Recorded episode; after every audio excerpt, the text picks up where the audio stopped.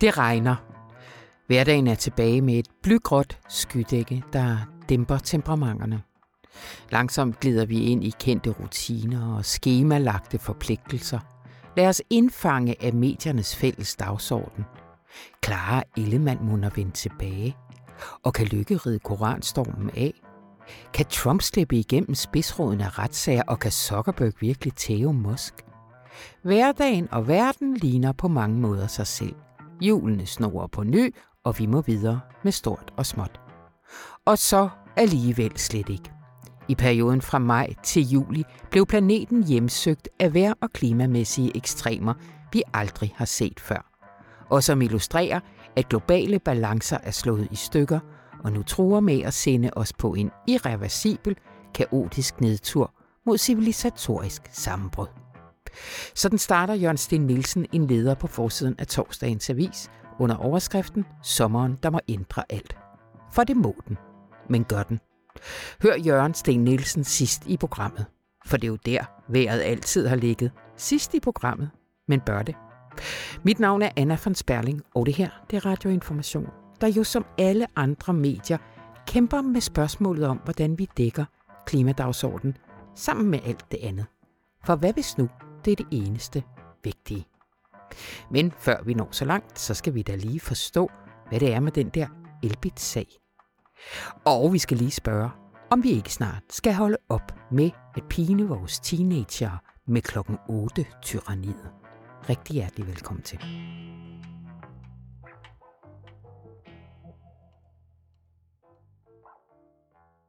Det er noget af en skandale, der er ved at blive oprullet i det danske forsvar.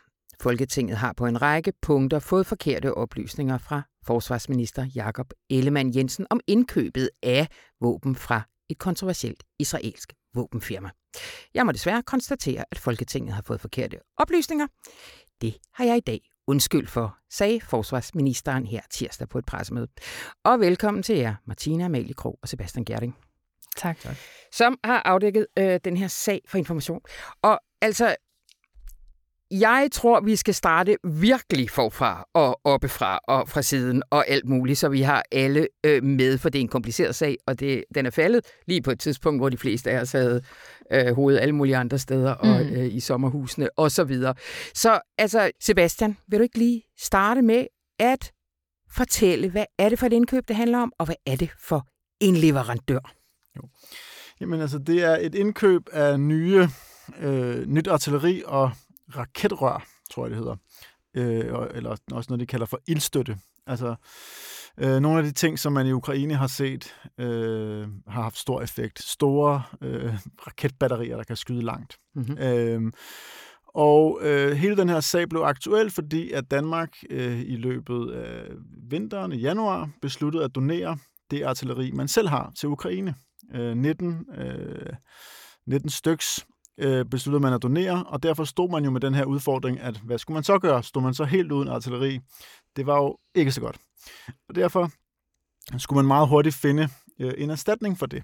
Øhm, og der øh, valgte man så, i en, det, som de selv betragtede som en ekstrem, eller en meget forceret proces, øh, at afsøge markedet og endte med at tildele ordren øh, i løbet af ja, meget, meget kort tid til den her israelske våbenproducent, Elbit, øh, som er meget kontroversiel, fordi at den, øh, ja, den leverer til det israelske militær, og meget af det, den laver, er ligesom battle-proven øh, på Vestbredden osv. Ja. Øhm, og dem har der været en hel masse, altså de har masser af menneskerettighedsissues osv. Altså, det er en, en meget kontroversiel øh, aktør. Men øh, samtidig er nogen, som forsvaret også køber andre ting af. Og øh, det sker, hvornår, siger du? Skal jeg have det? Det sker i januar. Det sker i januar. I januar øh, beslutter de, altså jeg tror, de donerer det i start, de donerer øh, artilleriet der i starten af januar, og i slutningen af januar vil de så allerede ligesom kunne gå ud og sige, at vi har en ny kontrakt. Og det handler blandt andet om, at man er bange for at miste de folk i forsvaret, som, øh, som står for det her. Det har været en langsigtet affære at købe det gamle artilleri, øh, øh, øh, Og øh, det var så lige kommet til Danmark, og skulle lige til at, ligesom, at kunne bruges. Og så det første, man gør, er at donere det væk. Så jeg tror, de har været lidt nervøse for, at dem, der ligesom skulle glæde sig til at skyde med det, øh, ville tænke, hvad skal vi egentlig lave? Skal vi nu vente fire år yderligere? Og samtidig tror jeg heller ikke, at det er helt optimalt sådan, sikkerheds, politisk, øh, hvad kan man ja. sige, sikkerhedsmæssigt at stå øh, uden den form for øh, gear. Ja. Så kommer der øh, nogle afsløringer af Altinget, blandt andet får en aktindsigt, der afslører, at der er blevet givet urigtige øh, oplysninger til Folketinget i forbindelse med våbenindkøbene. Og sidenhen så laver Forsvarsministeriets materiel- og indkøbsstyrelse også deres egen redegørelse. De peger mm. også på en række fejl, Martine. Hvad, hvad er det for nogle fejl? Jamen, de peger på øh, fire punkter, hvor at man har givet forkerte oplysninger til Folketinget, og det er så til Finansudvalget, som Jakob Ellemann skulle overbevise om at godkende det her indkøb. Øhm, det første det er, at de giver indtryk af, at de har lavet et udbud efter alle kunstens regler, og ligesom har spurgt ud og fået tilbud fra forskellige våbenproducenter. Øhm, og det ser ikke helt ud til at være tilfældet, at de har gjort øh, efter sædvanlig praksis. Øhm, en anden ting er, at det, den løsning, som de så anbefaler, den siger de, den, at det skal gå rigtig hurtigt. De siger, at der kun er få dage, før det her tilbud udløber, og det skal helst besluttes på få timer faktisk. Og det viser sig så at være helt forkert, kan, kan Altinget berette. Faktisk var der fem måneder at løbe på der. Øhm, så, så kommer det frem, at, øh, at, at Folketinget fik indtryk af, at en af de her artillerisystemer kunne komme allerede i foråret. Det var heller ikke tilfældet. Den er først kommet her i august. Og så det, som fylder rigtig meget i medierne lige nu, det er så det her med et forlig, øh, som Sebastian var inde på. Altså at sideløbende med, at man er i gang med at anbefale den her løsning fra Elbit, så er man også i gang med at indgå et forlig om en gammel klagesag med Elbit. Ja. Og øh, den her gamle klagesag, der skal vi tilbage til to tusind og femten. Mm-hmm. Tag os lige derhen, Sebastian. Det er det, der gør den her sag ekstremt øh, bøvlet, det er, at tilbage der i fjorten femten, der skal Forsvaret øh, have noget, noget nyt artilleri, og den, øh, der laver man så et udbud, og det udbud ser det her israelske firma Elbit ud til at vinde. Men der opstår øh, meget stor ballade i forligskredsen på grund af menneskerettighedskrænkelser osv., mm. Så S F og R, som på det tidspunkt er støtteparti øh, for regeringen, de laver ligesom så meget ballade. Og så vidt jeg forstår på det forløbet dengang, så er det ikke ligesom derfor, man ender med at trække det tilbage. Men man finder ud på, at man ligesom skal bruge pengene på noget andet, og ikke laver udbuddet alligevel. Så går der et år, så laver man udbuddet igen, og så er det sjovt nok øh, et fransk selskab, der vinder. Mm-hmm. Som så er det artilleri, man lige har doneret til Ukraine. Yes. yes. De vinder det udbud, men det bliver Elbit Øh, irriteret over, sur over, for de havde jo regnet med at få den her ordre. Og, øh, så de lægger serien mod Danmark, øh, som de så først taber øh, ved den første instans, og siden har det så været ved retten i Glostrup. Og så har der været en masse korrespondancer frem og tilbage, men der er ligesom en retslig tvist omkring Elbit, som føler sig snydt øh, for en række ting her, i forbindelse med det her udbud, og i forbindelse med, at franskmændene fik ordren i stedet for dem. De vil have nogle penge.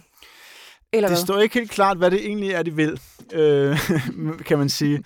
Men de vil, de, vil, ja, de vil nok have nogle penge, ja. Eller et eller andet andet. Det er ikke bare en undskyldning. Nej, Nej, det er ikke bare en undskyldning. Nej. Og det her øh, forlig, øh, altså vi er helt tilbage i femten. Hvordan kan det være, at det her forlig kommer op nu igen?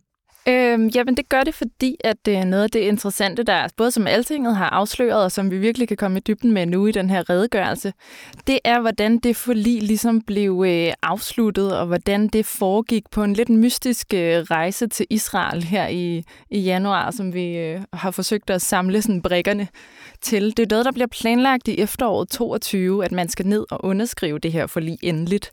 Og så... Øh, Så, så er det lige med at holde tungen i munden. Mm. Så den ottende januar, der tager to chefer fra F M I afsted ned til Israel for at underskrive de her dokumenter. Og da de kommer frem, så finder de ud af, at dokumenterne er ikke klar endnu. Og så skal tiden jo gå med et eller andet, så de begynder at diskutere, hvordan man eventuelt kunne... Øh, altså, hvad de har af løsninger på det her artilleri, Danmark skal til at skaffe. Mm-hmm. Så om natten den ottende, der sender Elbit et øh, tilbud til Danmark på det her artilleri. Og den niende så anbefaler F M I, som de altså har rejst afsted fra, de her to chefer, at man vælger den løsning, som de har sendt et tilbud på den nat. Øhm, dagen efter, der bliver forliget så pludselig underskrevet, eller der er det klart, og så kan Elbit endelig underskrive det. Og dagen efter underskriver Danmark det så. Det er lidt kryptisk, men alting foregår ligesom altså inden for få timer, det der handler om forligsbordet, og det der handler om indkøbet af artilleri til Danmark, selvom de siger, at det har ingen verdens ting med hinanden at gøre. Mm-hmm. Og hvorfor er, prøv lige at forklare, hvorfor er det, hvad skal man sige, derfor det mest alvorlige punkt på, øh, på, på listen her? Jamen, altså, det er jo politikerne, der synes, at det er det mest alvorlige punkt, men altså, det, det de ligesom synes er mærkeligt, er, at øh, altså, det er det, som Martine taler om med markedsafdækning. Ja, der er nogle franskmænd, der har et system, der er nogle koreanere, der har et system. De sidder ligesom og, og mailer ind og prøver at komme i kontakt med dem, fordi de siger, at oh, vi kan se, at I er ved at donere det hele til Ukraine, vi kan faktisk øh, gerne levere noget andet. Mm. Men de får ikke rigtig nogen svar, hvor at alt fokus virker ligesom til for systemet at være på Elbit. Og hvorfor er det det? Ja, en af grundene er blandt andet på grund af den her rejse til Israel, hvor de her to chefer tilfældigvis sidder og får at vide, at vi kan producere det her meget, meget hurtigt, hurtigere end de andre. Øhm, så på den måde ender det her forlig ligesom med at gøre, at altså, det, at Elbit i virkeligheden har en retssag mod Danmark, mm. gør, at de kommer foran i køen, kan man sige. Og det er jo i sig selv øh, ret øh, paradoksalt. Mm. Samtidig med, at det jo, ja, er der en eller anden form for forskelsbehandling her? Er det et kompensationskøb, kan man jo øh, tænke. Og det er jo noget, som man kan se, at Elbit ligesom har rejst i forbindelse med sagen. Det er i hvert fald sådan, det tyder det på i redegørelsen, fordi hvad hedder det, der står, at øh, kammeradvokaten på vegne af familie hele tiden har afvist, at der skulle være kompensationskøb i forbindelse med at forlige den gamle sag. Og, altså, det, altså I købte ikke af os dengang, men nu, hvis I køber købe noget af os, nu, så gemmer vi den her sag. Ja. Det har de afvist hele tiden. Og det, siger, det, det, det, det tror jeg så heller ikke, der er sket her, men der er i hvert fald et køb, hvor øh, de nedlægger sagen og laver et, så ikke et kompensationskøb, men bare et køb fuldstændig samme dag. Mm. Øhm, og vælger ikke at oplyse Og vælger ikke at oplyse ja, det, det til hverken politikerne eller til nogen som helst andre, og skriver så, at grunden til, at de ikke oplyser det til Folketinget eller til Forsvarsministeriet, er på grund af, som de skriver, jævnfør sædvanlig praksis. Og der er der sådan nogen, der siger, hvor tit er det lige, at man laver en milliardordre og laver et forlig med den samme aktør fuldstændig samme dag. Der er ligesom, det er nok ikke, jeg tror ikke, det minder sædvanlig praksis for udbudstvister på om køb af fem patroner i Glostrup eller eller andet. Altså det er ligesom, ja. Der er noget andet på spil her, ikke? Som gør, at I skulle nok have fortalt det opad i systemet, og det er også en af grundene til, at, øh, ja, at Ellemann, han ser ud til at være lidt træt af sit system, at, mm. at der kan ske sådan noget, uden at ja. det kommer ind i departementet. Ja, og det er der vist også eksperter, der har været ude at sige flere steder, at det skulle de selvfølgelig have vidst, det skulle man have givet besked om ind til departementet og til ministeriet. Ja. Ja. Og så er vi lidt inde på det her med ansvaret. Øh, hvordan kan det være, at man ikke kan sige, hvem det er, der har besluttet, at det her ikke er blevet oplyst?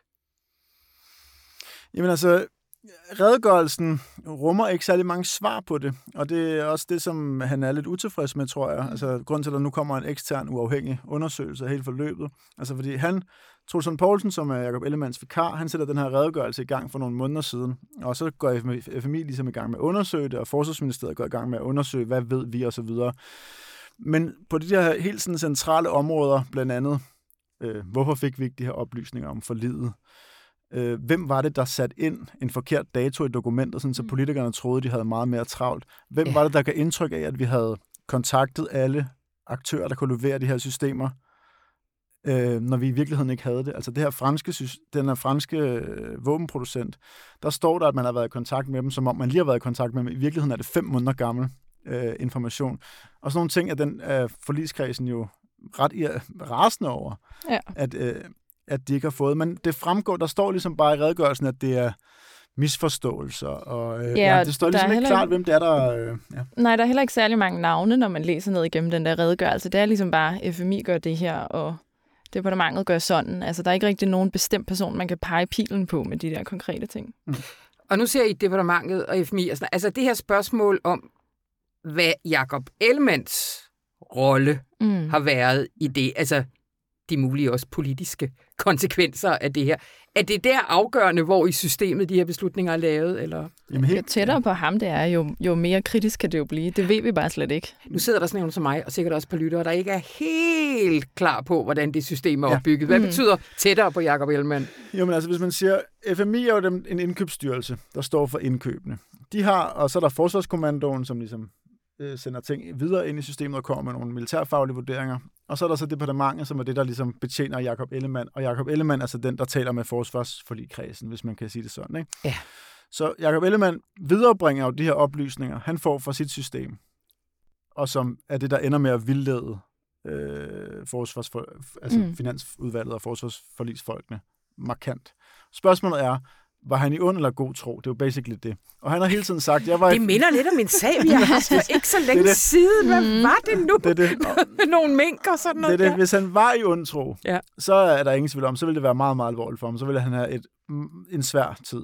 Men hvis det i virkeligheden bare er, at han, han er blevet betjent dårligt, altså at mm. nogen har øh, bildt ham noget ind og sagt det, eller skruet på nogle knapper, kan man sige, overdrevet haste sagen øh, mere end højst nødvendigt og givet indtryk af, at man havde talt med alle og så videre, mm. så kan han jo ikke, altså så er det selvfølgelig kritisabelt, for han skal levere korrekt information, det er også derfor, han siger, at jeg har ansvaret, men det er ikke lige så alvorligt, fordi men han siger også, at de har skylden, ikke? Eller hvad? Ja. Nå, hvad siger du Nå, bare med mindre, det kan også, altså i ministeransvarsloven, kan der ligesom også være det med det, at han kan have presset systemet til ikke at have de rigtige omstændigheder til at kunne levere de rigtige oplysninger til ham. Ja. Så man kunne jo godt forestille sig, altså vi har ingen beviser for, at det er det, der er foregået, men altså at det er en meget presset situation og sikkerhedspolitisk svært og sådan noget, og så har der været tung pres på systemet, så de ikke har kunnet arbejde efter normale, sådan ordentlige regler. Ja. Man kan i hvert fald sige, at det var nogle måneder, hvor at det, hele det politiske system var helt op at støde på de her spørgsmål, ikke? Altså... Jo, jo, og normalt er det her jo noget, der tager enormt lang tid. Altså, det er ja. jo ikke småpenge, man bruger det en komma syv milliarder, mm. man bruger med et fingerknips. Og normalt er det jo en ret lang proces med alle mulige ting. Altså, prøv at tænke på, hvor lang tid det tog for os at og, hvad hedder det, købe kampfly og sådan noget. Altså, ja. det er lange processer normalt, som mm. nu skulle ordnes i løbet af fjorten dage eller et eller andet, ikke? Ja. Fordi man ikke ville stå uden øh, artilleri. Så man kan godt forstå, at det er forceret.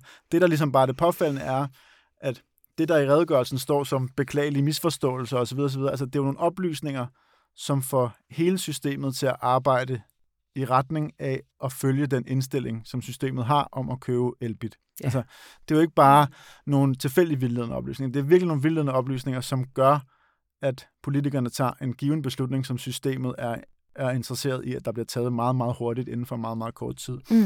Så på den måde er det jo klart, at politikerne er meget interesseret i, på hvilket niveau er det her sket. Ja. Er det de der folk nede i Israel? Er det i Forsvarskommandoen? Eller er det inde i departementet, at man...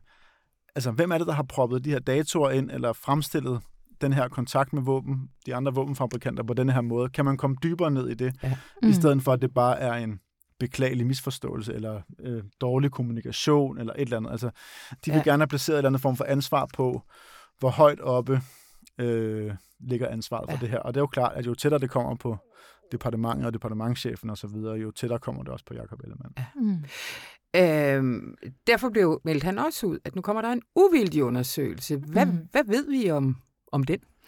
Jamen, vi ved sådan set ikke rigtig øh, særlig meget endnu, hvem der skal lave den, eller hvornår den kommer. Altså, øh, så det er jo lidt spændende. Nu er der også nogle af partierne, der snakker om, at man skal sætte over til Rigsrevisionen. Det vil S F gerne have. Øh, så det er jo stadig lidt oppe i luften, hvordan det bliver undersøgt, det her. Lige her til allersidst. Altså, hvad kan sådan ultimativt blive de politiske konsekvenser af den her sag? Ej, det er et rigtigt pænt spørgsmål. Flot, Anna. Men, men, ja. Altså, man kan sige, at... Øh... Det er jo en flertalsregering, yeah. så det er jo meget svært at vælte ham, hvis han har øh, den her opbakning, og det, det tror jeg ikke... Det, de, de, de politiske kommentatorer, der udtaler sig om den slags, de regner ikke med, at der sker, sker noget med det, fordi han er jo ligesom vicestatsminister og alt muligt. Øh, men øh, han har, er ret afhængig af, at han har et godt forhold til sin forligskreds. Altså forsvarsforligskredsen er meget vigtig, og skal mm. i de næste par år tage nogle meget, meget vigtige beslutninger. Ja. Og hvis de ikke ligesom har tillid til, at det, han siger, er rigtigt, så har han en svær tid som minister. Mm. Og derfor så tror jeg også, at han har en interesse i, at hvis det reelt overhovedet ikke har noget at gøre med ham, eller er tæt på ham, at det bliver gjort ret klart for øh, mm. forligskredsen, at det er altså nogle folk over i helst så langt væk fra ham som muligt, ja. som har gjort noget, de ja. ikke skulle. Der er nok heller ikke super god stemning i det der finansudvalg, hvor de er blevet løjet for i fire omgange. Og forsvarsforligkredsen er det også, den, den står ligesom som sådan, øh, som sådan midterregeringen, flertalsregeringens raison d'être. Mm. Det er ligesom den, der viste, hvor godt det er at arbejde henover med den. Lige præcis. Ja, krigsregeringen. Øh, jeg synes, at I har været rigtig, rigtig dygtige til at forklare det her. Jeg forstår det i hvert fald en hel del mere, og så gør lytterne det nok også. Tusind tak, Martine, Amalie Krogh og Sebastian Gjerding. Selv tak.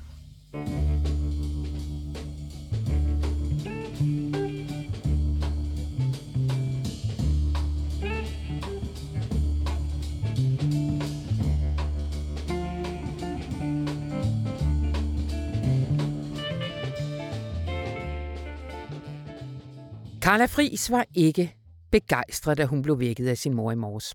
Det var den første rigtige skoledag efter mange uger lang sommerferie, og det var en hård tilbagevenden til hverdagen. I morges råbte jeg til min mor, hun skulle holde sin kæft, fortæller Carla Friis. Veninden og klassekammeraten Sascha Jakobsen nikker. Jeg sagde til min mor, hun skulle smutte. De er begge femten år gamle og lige startede i niende klasse på Lærgravsparkens skole på Amager. Og der holder man nemlig fast i, at børn i alle aldre skal møde klokken otte, men andre steder i landet, der griber man det anderledes an.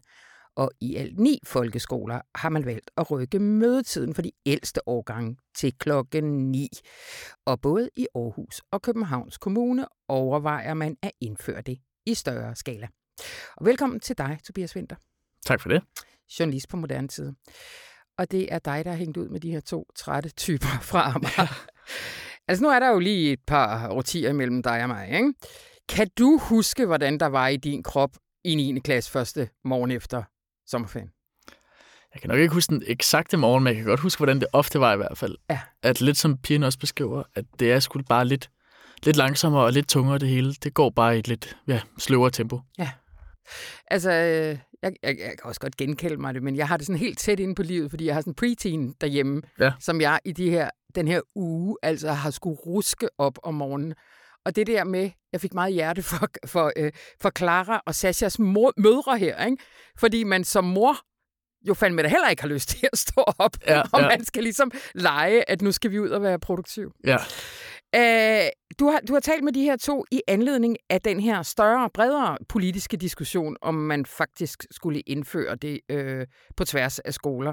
Altså, kan du ikke lige tegne op, hvad er positionerne i den debat?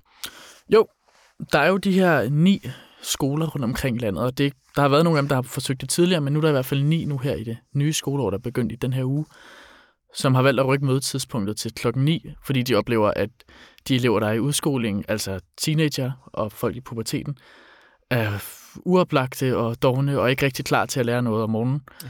Øhm, så der er de skoler, der ligesom prøver at imødekomme det behov, som eleverne har for lige at sove en time ekstra.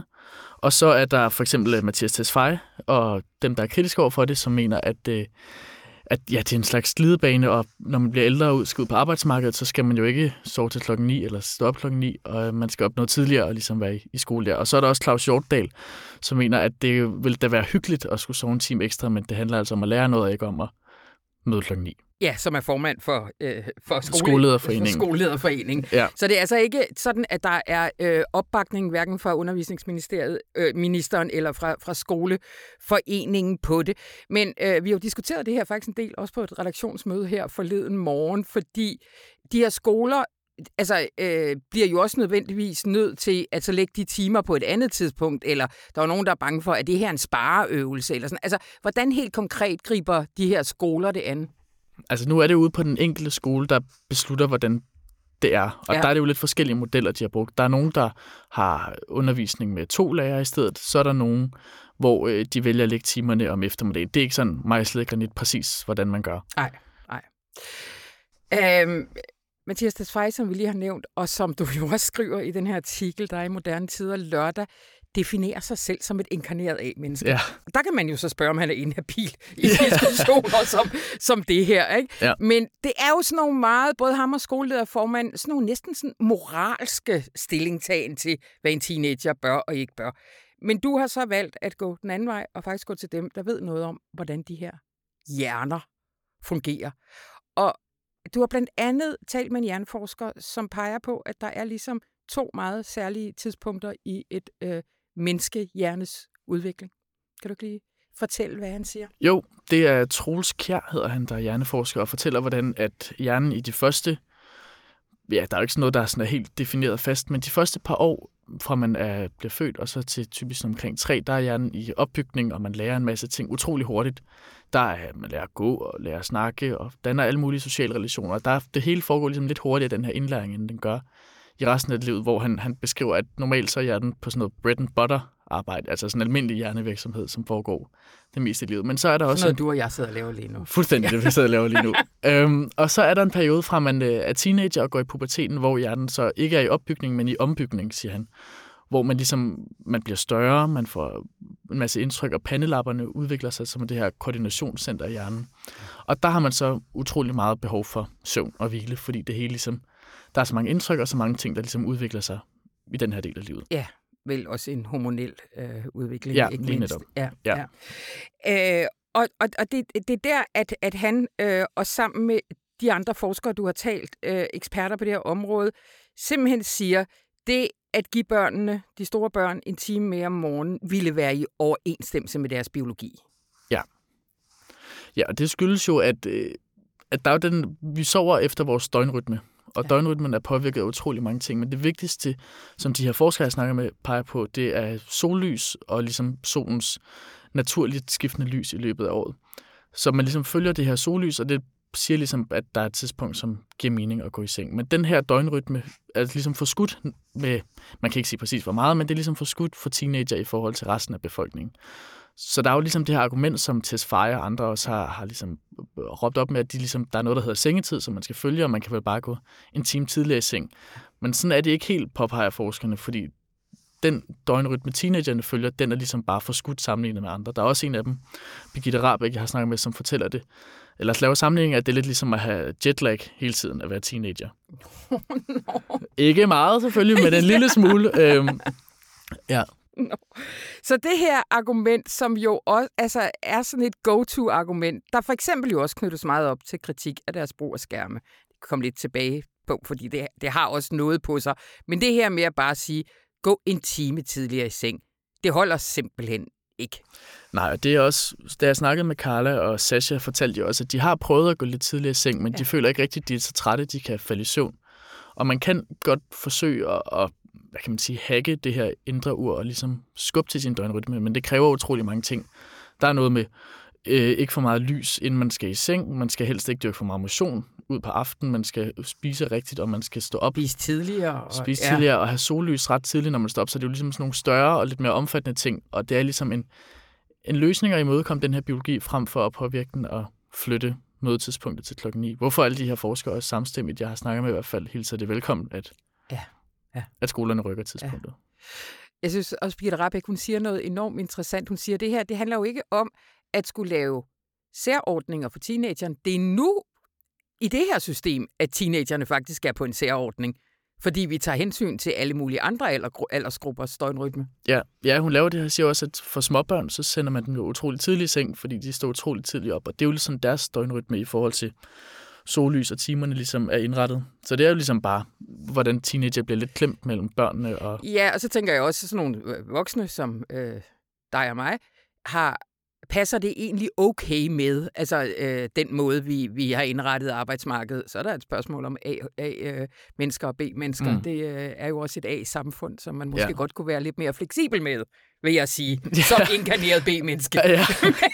Men ud over det, og så når man bliver gammel, så får man jo for helvede lov til at sove eller få sin kop kaffe på plejehjemmet, når man øh, vågner sammen med fuglene. Altså, ja. Så det er vel på den måde i, i hele livet. Øhm, altså, Jeg, jeg kan ikke lade være med at sådan cirkle om det her med de dovne teenager og sådan noget. Altså, det, det er som om, at der virkelig er nogle meget sådan hårdt øh, optegnede og fuldstændig vedholdende myter om, om teenagerne, som på en eller anden måde virker upåvirket af, hvad forskningen siger. Ja, det tror jeg godt, der kan være noget om. Ja.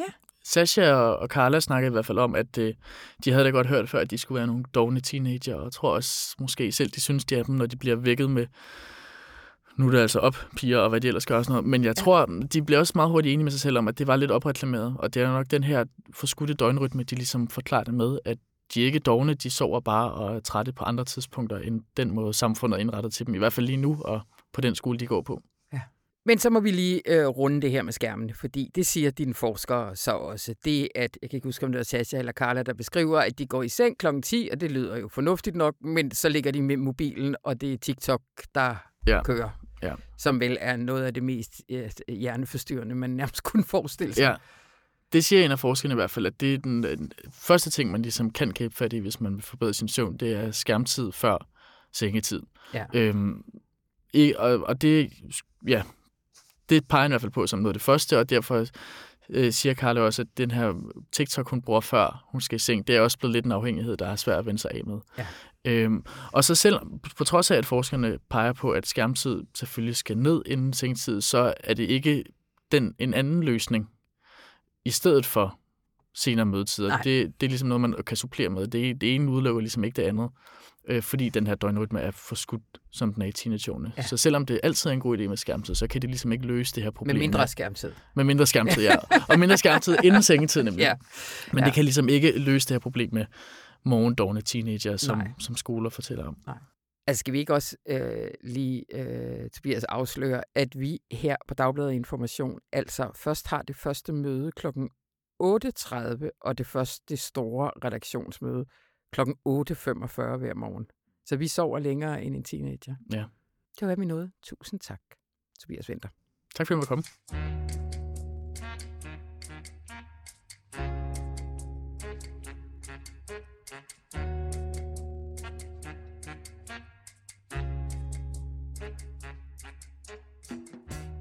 Sommeren, der må ændre alt. Det var en rubrik, man kunne læse på forsiden af Dagbladet Information her torsdag. Øh, og det var skrevet af dig, Jørgen Steen Nielsen. Vi havde lige en lille øh, behind-the-scenes-snak øh, her til øh, morgenmødet, at i går havde I diskuteret den rubrik.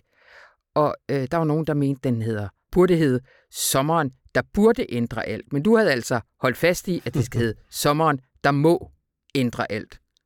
Prøv lige, prøv lige at, at, at fortælle, hvad, hvad der ligger i de to forskellige uh, små bitte Jamen, ord. Altså, egentlig, øh, i al fortrolighed, så vil jeg helst have kaldt den sommeren, der ændrede alt. Ja. Og, og det er fordi, jeg oplever, at, at vi denne sommer har haft sådan en slags ellevte september moment. Altså, efter dette er alt forandret. Efter dette er vores syn på verden forandret. Og det, jeg tænker på, det er selvfølgelig alt det, der er sket med klimaet i løbet af maj til juli-perioden, ikke?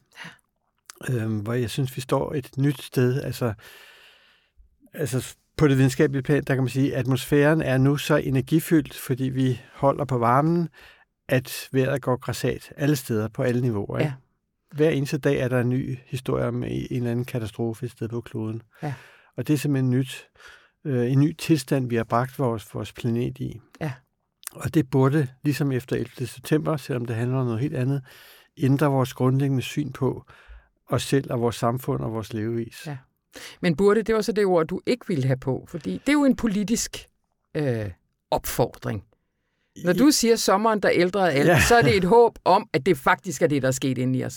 Ja. Og derfor også i vores. Ja, og derfor kunne man jo godt påstå, at det er sådan en lidt naiv måde at, at formulere sig på, men, men det er sådan, at, at virkeligheden ser ud. Mm. Det er sådan, politikerne bør indrette sig på at, at handle. Øhm. Og jeg lod det så stå der, i stedet for at sige, vi er ikke nok, fordi det har vi sagt et hundrede og sytten gange. Yeah. Nu siger vi, det er bare sådan, der er ikke yeah. noget valg. Yeah. Så må vi se, hvordan de faktisk reagerer. Yeah. Men Jørgen, når du nu siger, at den her sommer var et ellevte september øh, moment. moment. Hvad nu, hvis der sidder nogen derude?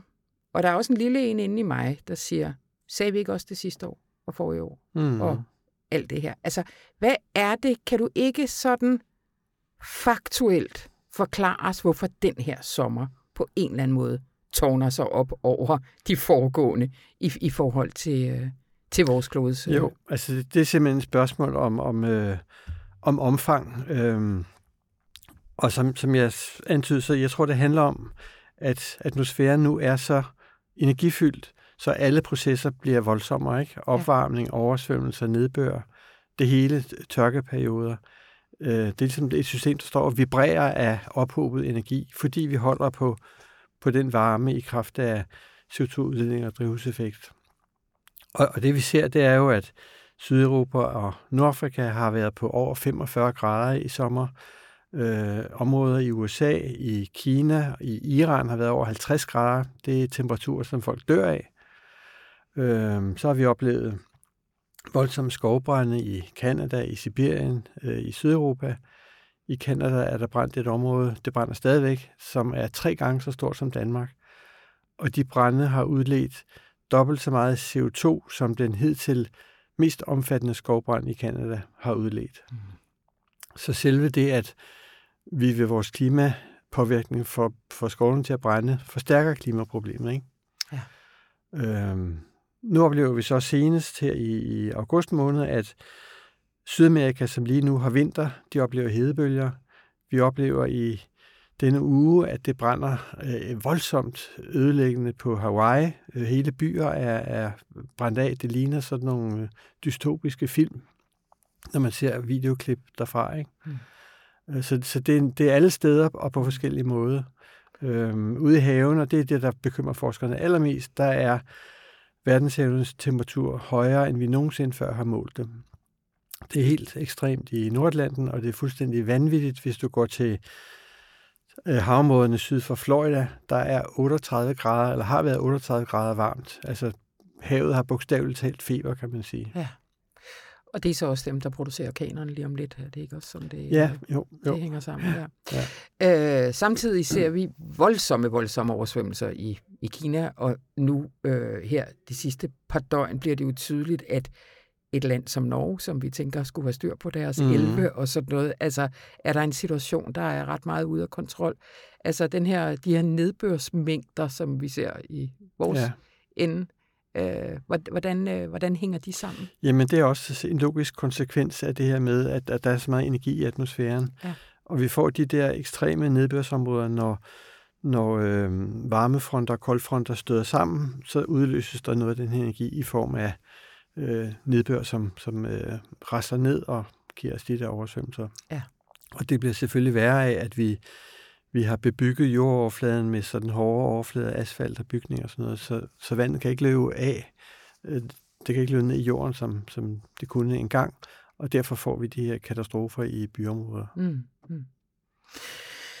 Øh, altså, nu vælger vi at have en forside som øh, den her, øh, og men vi har også diskuteret, øh, blandt andet diskuteret om, øh, om, om, om D R for eksempel øh, skulle forpligtes til at gå breaking på det her med, med vores vejr og sådan noget. Altså, vi kunne også lave, skal vi lave den her forside hver torsdag? Skal vi, okay. altså, hvad, hvad, altså, jeg ved godt, vi har været omkring det før her, men, men altså, her hvor vi står oven på den her sommer, og hvor risikoen er, at vi bare går i hamsterhjul mm. igen, og i politiske øh, øh, Øh, alle mulige andre politiske virkeligheder. Vi har lige siddet og snakket Elbit-sagen. Og sådan, altså, hvad skal vi gøre for at, at holde den her øh, opmærksomhed? Hvad skal vi gøre for, at det her bliver et nine eleven moment? Ja, jamen det er vores dilemma øh, som enkeltpersoner, men også som en, en lille avis. Altså, vi har kun den stemme, vi har, og, og vi har sagt ting mange gange. Nu siger mm. vi dem så, prøver at sige dem lidt mere alvorligt, fordi vi synes, det er lidt mere alvorligt, ikke? Men, men det er svært at give det der gode svar på, hvad gør vi så, som virker, ikke? Øh, andet end at sige, at, at øh, vi må øge presset på de politikere, som, som burde indse, at det her er en, en nødsituation. Altså, vi har jo oplevet, hvordan både det danske politiske system og det globale system reagerede resolut på coronapandemien, og lige så resolut på, på Ukrainekrigen, ikke? Man forstod, at her står vi i en, i en nødsituation, enten global eller regional.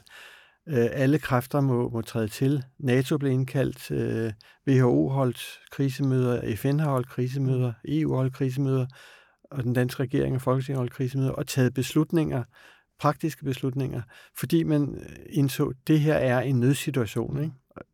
Hvis der er noget, der er en nødsituation, så er det det, vi oplever nu, og det man så kan være bekymret over, det er, at man, øh, når sommeren er holdt op, vender tilbage til, at nå ja, det er en af de mange sager, vi må ordne parallelt med sager om israelsk våbenkøb, og hvad ved jeg, ikke? Ja.